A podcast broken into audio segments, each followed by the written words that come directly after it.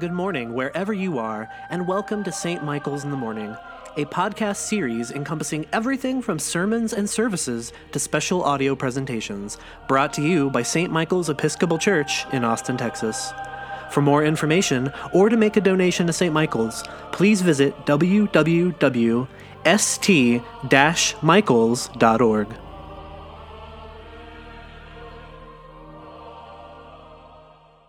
Good morning. I am Mother Minerva, curate at St. Michael's Episcopal Church. This is the third episode of a limited podcast series talking about the Book of Common Prayer. Last week, we went through the contents of the 1979 BCP and gave a quick overview of each of the sections to explain how they fit together to create a comprehensive liturgical resource for worship in every context. Today, we will be spending some time going more in depth into the liturgy of the Holy Eucharist.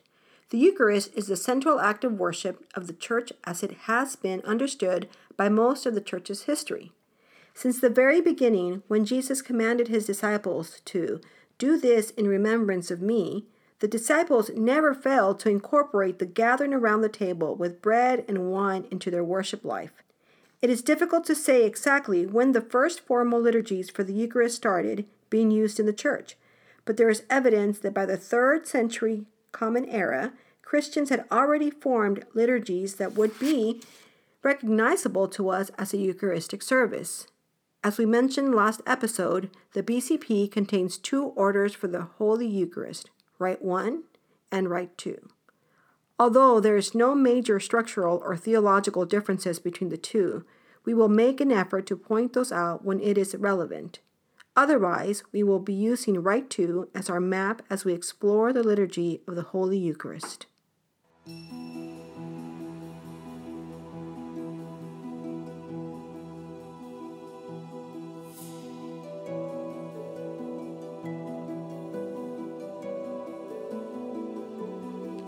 The liturgy begins with a set of instructions that give the bishop the prerogative of being the presider over the table when they are present and the priest who are present may assist.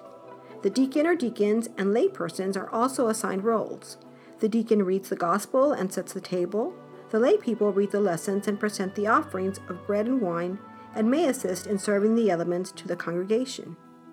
From this first portion, we can already see a dense underlayer of theological significance in the way the service is arranged.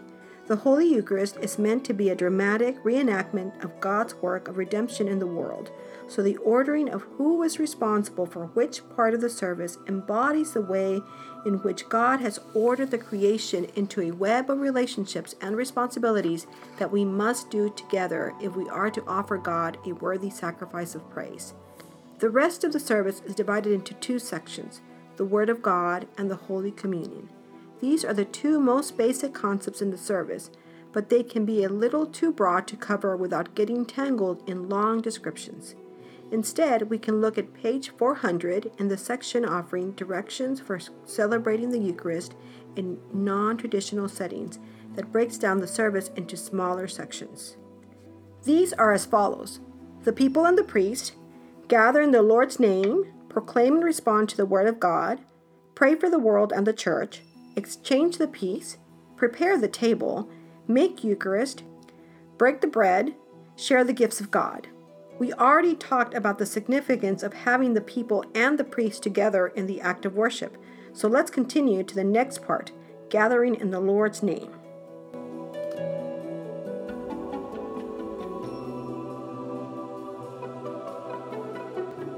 In most Holy Eucharist services, the gathering begins with a hymn psalm, or anthem being sung. Singing is an extremely effective tool at uniting a collection of people who are coming to worship with their own daily lives and concerns on their minds into a common purpose.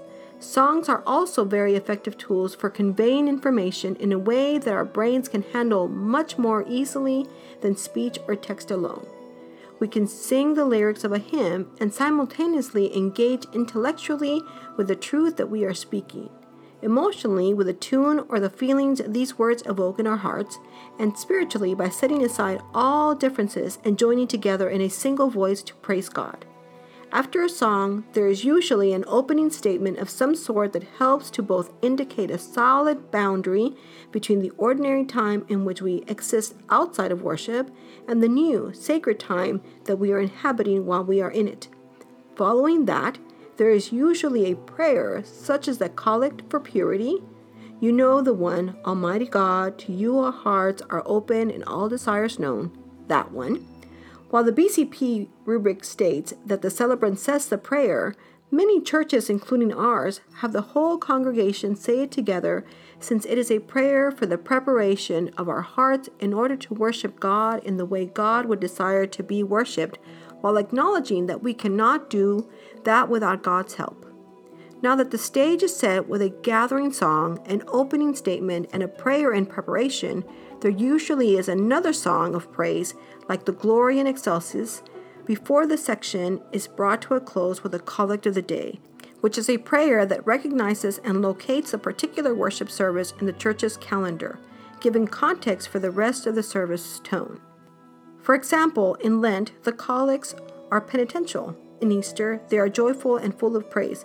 In Pentecost, they are passionate and missional. Next, we come to the proclaiming and responding to God's Word. In most Christian traditions, this section includes the explicit public reading of Scripture. At a minimum, it will include a reading from one of the Gospels. In an Episcopal service, it will most often include lessons from the Old and New Testament, as well as a psalm. Then, a deacon or priest will read from the assigned Gospel.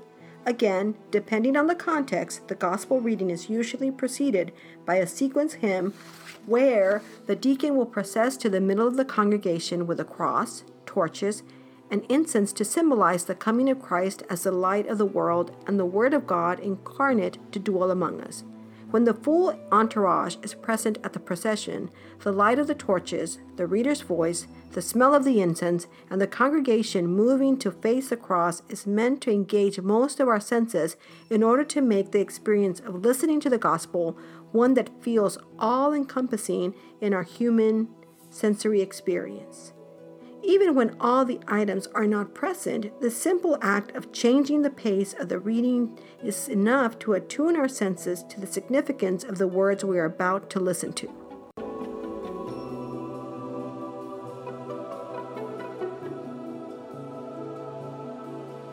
Following the Gospel reading, there is a sermon or homily that is meant to give the congregation a more in depth understanding of the scriptural text that applies it to the actual situation of the congregation.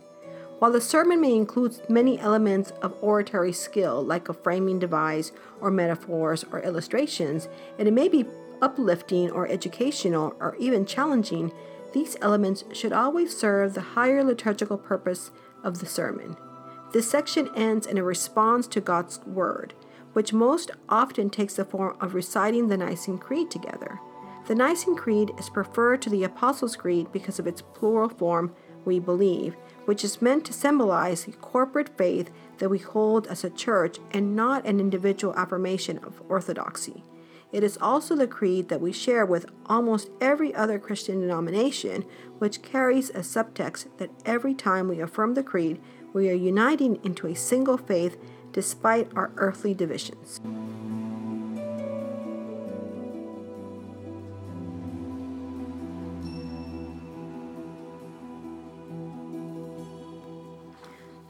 The next portion of the service is praying for the world and the church. In Rite 1, the prayers of the people are read by a deacon or a layperson, followed by a response from the congregation after every prayer. In Rite 2, there are six litanies that are provided to fulfill the rubric's directions to pray for specific things, which we will cover shortly. The six forms of the prayers of the people vary in their structure. Some have a versicle and a response, others have a prayer followed by a repeated response, others still have silences where the congregation may offer their own prayers either silently or out loud. All six of the forms contain the following intercessions.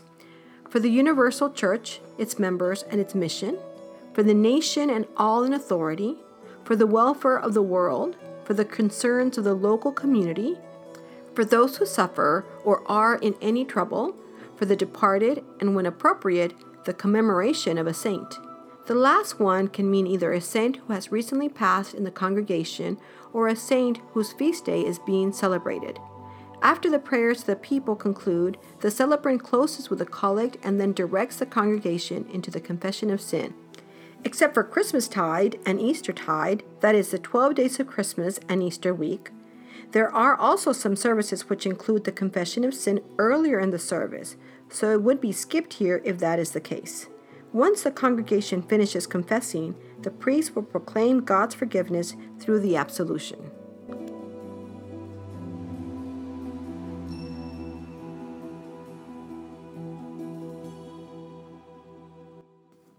The exchanging of the peace is the shortest section in the service in terms of content, but that isn't always the case in actual length. While most American churches have the congregation share the peace with their neighbors and maybe a few adjacent pews, there are other churches, particularly those of different cultural backgrounds, where the peace is exchanged between all the members and it can be very lengthy. The exchanging of the peace is meant to be more than a folksy greeting between the people in attendance. It is an opportunity for people to make amends with one another. It also symbolizes the peace and solidarity between the people of God. The liturgy of the word follows a pattern from God to humanity and then from humanity to God in the reciting of the creed and the prayers of the people. And it ends with the people interacting in the peace of God. The BCP rubrics include instructions on how to end the service here if the Holy Communion is not to follow due to circumstances like the ones we talked about in episode 1, with a shortage of clergy to celebrate communion in post revolutionary America.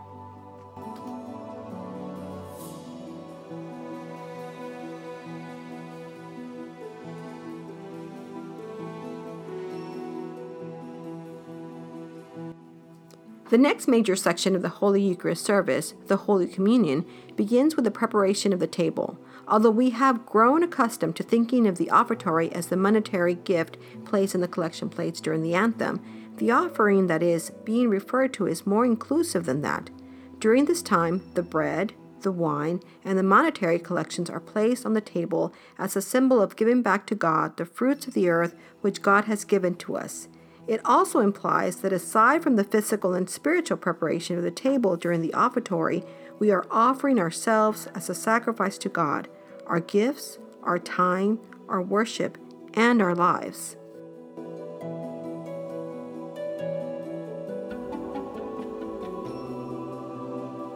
Following the preparation of the table is the making Eucharist section.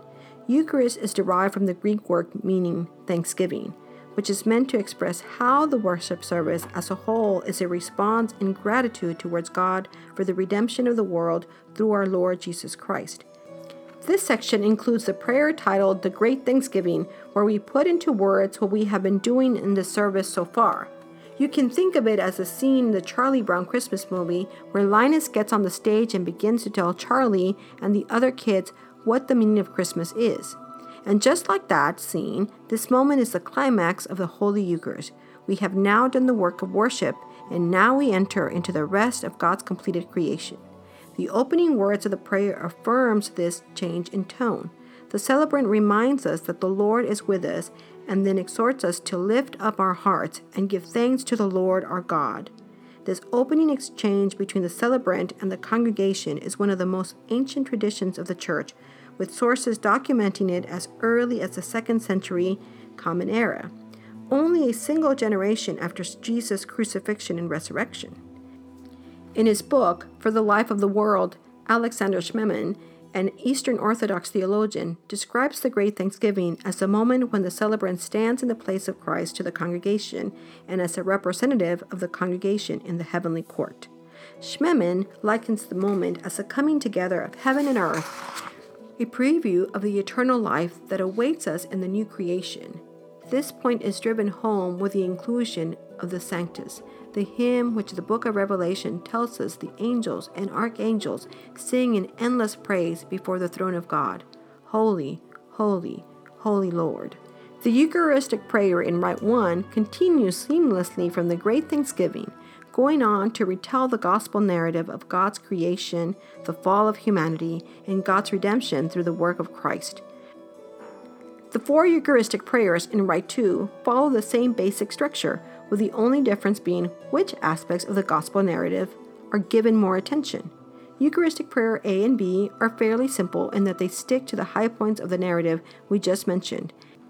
And Eucharistic prayer D contains a much more detailed and lengthy exposition of the story of salvation. Eucharistic prayer C, which is sometimes lovingly called the Star Wars prayer, contains a lengthy portion describing the cosmic majesty of God's creation in the universe, the stars, and the planets. This prayer is actually derived from a Byzantine rite, which is still used in the Eastern Orthodox Church today. All four of the prayers serve to create the holy sense of wonder that Schmemann describes in his book.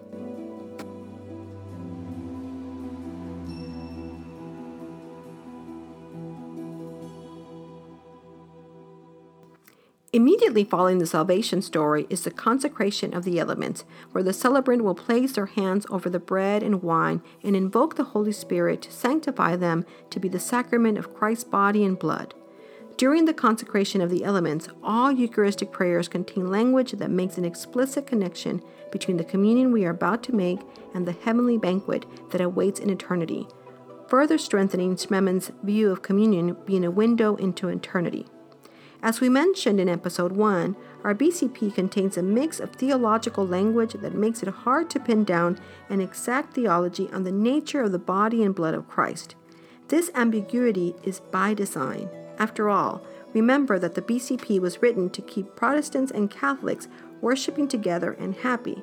So while some portions of the consecration seem to lean more towards a view of transubstantiation, that is, the view that the bread and wine change into the body and blood of Christ, other portions lean more towards a memorialist view, that is, the view that the bread and wine are symbols meant to memorialize Christ's sacrifice for us. When taken together as a whole, the sacramental theology of the Episcopal Eucharistic prayers seem to shy away from making definite statements about the details but strongly affirm that we believe Christ is mysteriously present in the bread and wine through God's Spirit, and that in taking them we are partaking in Christ's body and blood. Another element that is consistent throughout all the Eucharistic prayers is the use of the words of institution, that is, the retelling of the story of the Last Supper, as Jesus gives the disciples his body and blood. After the words of institution are read, the congregation participates in the act of remembrance by stating a summarized version of the Eucharistic prayer in what the liturgy calls the mystery of the faith. Christ has died, Christ is risen, Christ will come again. And after the celebrant adds a conclusion to the prayer, the whole congregation once again comes together to pray the Lord's Prayer.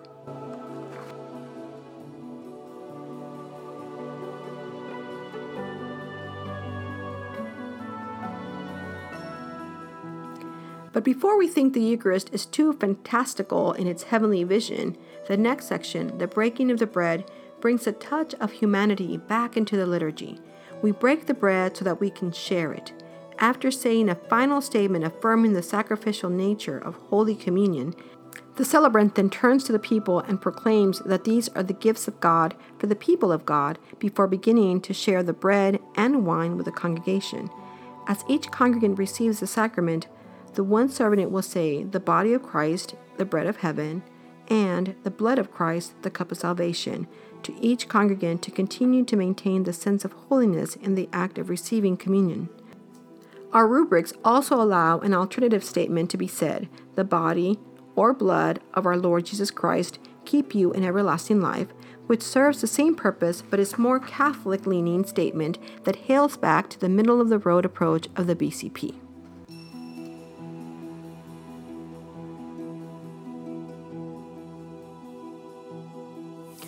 Although the sharing of the gifts is the final section we mentioned at the beginning of this episode, I would like to add one more section that isn't listed but that truly ties together the liturgy of the Holy Eucharist going out as God's people. After communion is finished, the congregation will pray a post communion prayer, followed by a blessing from the priest or bishop and a closing hymn, before we are dismissed out into the world.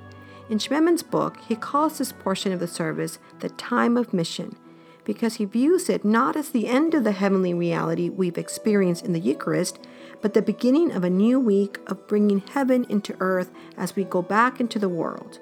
When we view the going out as God's people portion in this light, we are able to comprehend how it is the Eucharist changes us and how God turns back our worship towards us to mold us into a people that can represent Christ to the rest of the world.